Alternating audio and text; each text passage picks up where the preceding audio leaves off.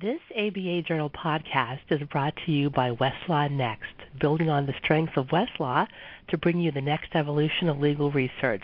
Their most significant innovation in 30 years. It's a complete research system that gives you confidence you've found the most relevant information and it elevates productivity with intuitive workflow tools. Learn more at westlawnext.com. This is Richard Brust, an assistant editor at the ABA Journal.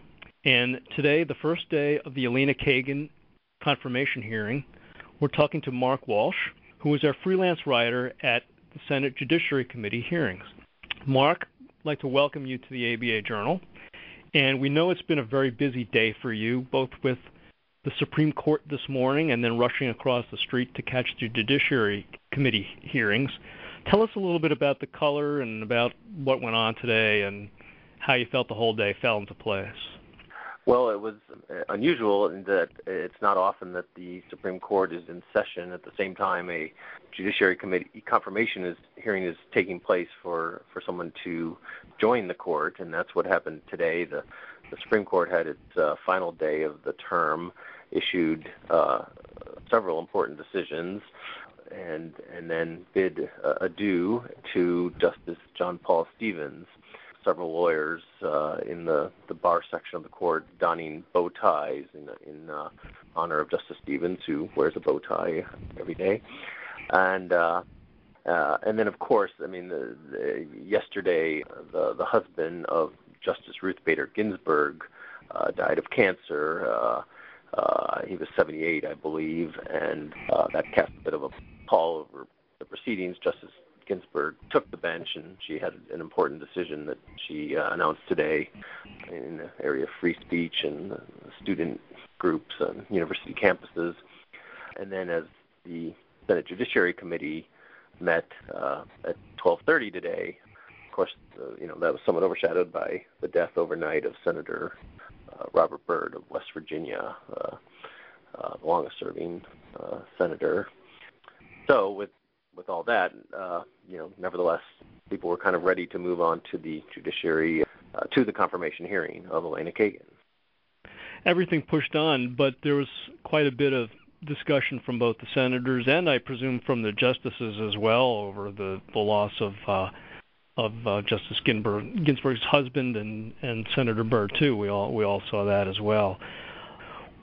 Tell us about the about the, the political sense of, of the, the speeches by some of the senators. Uh, was it obvious that the Republicans were making their their tactics, their their, uh, offense against against um, Secretary, uh, Solicitor General Kagan? Did, was it did they show their hands in their opening statements? Well, I think so. Um, although uh, to, to some extent, uh, I'd say a few of the Republicans are were, were somewhat reserved and at this point, you know, not uh, tipping their hand. But you know, and, and the Democrats on the committee were quite supportive of, of, um, General Kagan, as she's called at the Supreme Court. Uh, but uh, starting with the ranking member of the Judiciary Committee, Senator Jeff Sessions of Alabama, uh, he's been issuing statements, you know, for the past several weeks, raising issues concerns that he has in several areas with with um, Kagan on her handling of military recruiters at Harvard, her admiration, her professed admiration for a member of the Israeli Supreme Court that's raised concern among conservatives, um, and and some other issues, and um, several other Republicans on the committee echoed some of those concerns. One member of the committee, uh, Senator Jon Kyl of Arizona, even expressed uh, some some surprise that uh, that Kagan received uh, the highest rating from the ABA of well qualified, and uh, saying he doesn't see how she could receive that if she hadn't practiced law for 12 years as the ABA guidelines.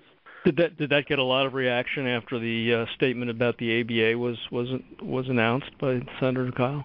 Well, uh, there's not much reaction at this point, since I mean, you know, this, there's no give and take at this point. Uh, you know, mm-hmm. certainly not from from the nominee who's just sitting there looking at, uh, listening to the opening statements and just has to sort of grimace through moments like that and bite her tongue. But she'll have an opportunity beginning tomorrow to to respond to that if she wishes, or and, and of course, her opening statement is quite orchestrated and crafted by the White House, and I'm sure with her with her help. But uh, generally, the, in recent experience, the opening statements um, sort of steer clear of the most controversial mm. topics and, and just are, are rather general, and hers hers fit that description.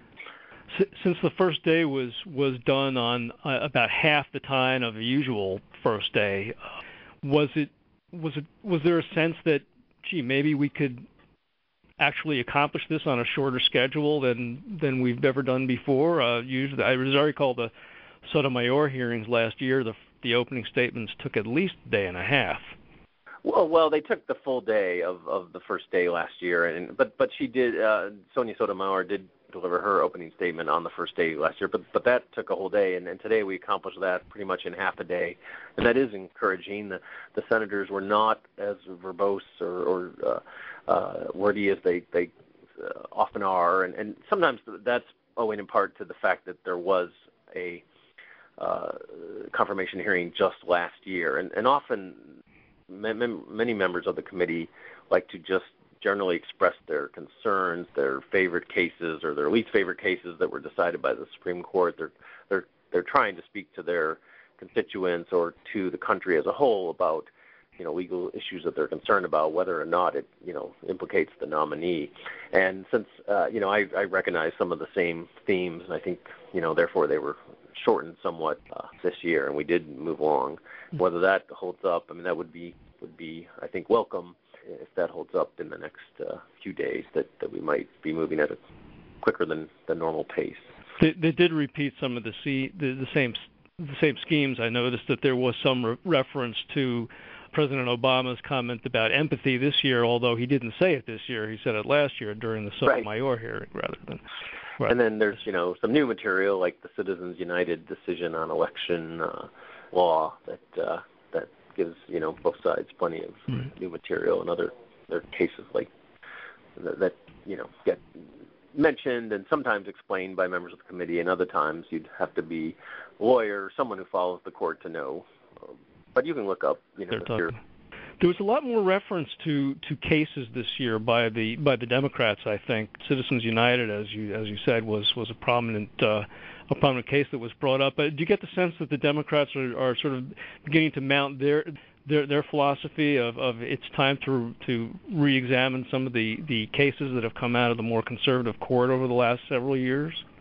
Uh, yes, I do. You know, I certainly agree with that. That uh, uh, several of the senators um, you know, took the Roberts Court, the court of Chief Justice John Roberts, to task for some of its conservative decisions of the last few years. Of, course, we still hear criticism of the Ledbetter decision uh, under the under Title VII, and, and that's you know Congress took action to to uh, counter that that ruling. But yeah, you know the Democrats are staking out sort of an area of, of, of criticism for the conservative decisions we've seen of the Roberts Court. Right.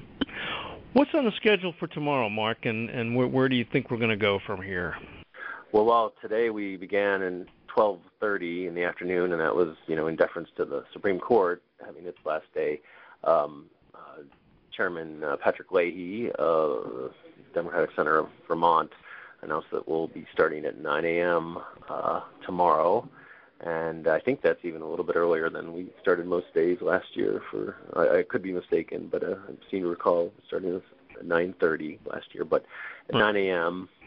and that will will be, you know, starting with questioning, and, and that uh, goes in seniority order. So the chairman will go first and have a half an hour questions, and then Senator Sessions, the ranking member, will have, and it alternates between the parties and and that that will not uh, be completed by tomorrow. Even the first round, uh, it's just uh, not possible to get uh, a half hour with the number of uh, members there are on the Judiciary Committee. So it's going to be it's going to be more the give and take tomorrow, and that's going to get started. And oh, definitely, and that usually gets you know gets lively pretty quickly because because you've had a day of kind of stiff formal statements from the senators and from the nominee. Once get into the Q and A, it gets lively pretty pretty quickly. Hmm. Well, we're certainly looking forward to reading about it again tomorrow, Mark. And thanks so much for your work today. And, and we're looking forward to working with you all this week during the, con- the confirmation hearings. I'll be here, and it's uh, it's uh, one thing I'll say is where it's been in the 90s for most of the past 10 days here in Washington. It's it's quite cool and comfortable in the hearing room, so I'm happy to be in there. Always always good to hear. Thanks again, Mark. Take care. Okay, Richard. Take care. Bye bye. This ABA Journal podcast was brought to you by Westlaw Next, building on the strength of Westlaw to bring you the next evolution of legal research. Their most significant innovation in 30 years is a complete research system that gives you confidence you found the most relevant information, and it elevates productivity with intuitive workflow tools. Learn more at westlawnext.com.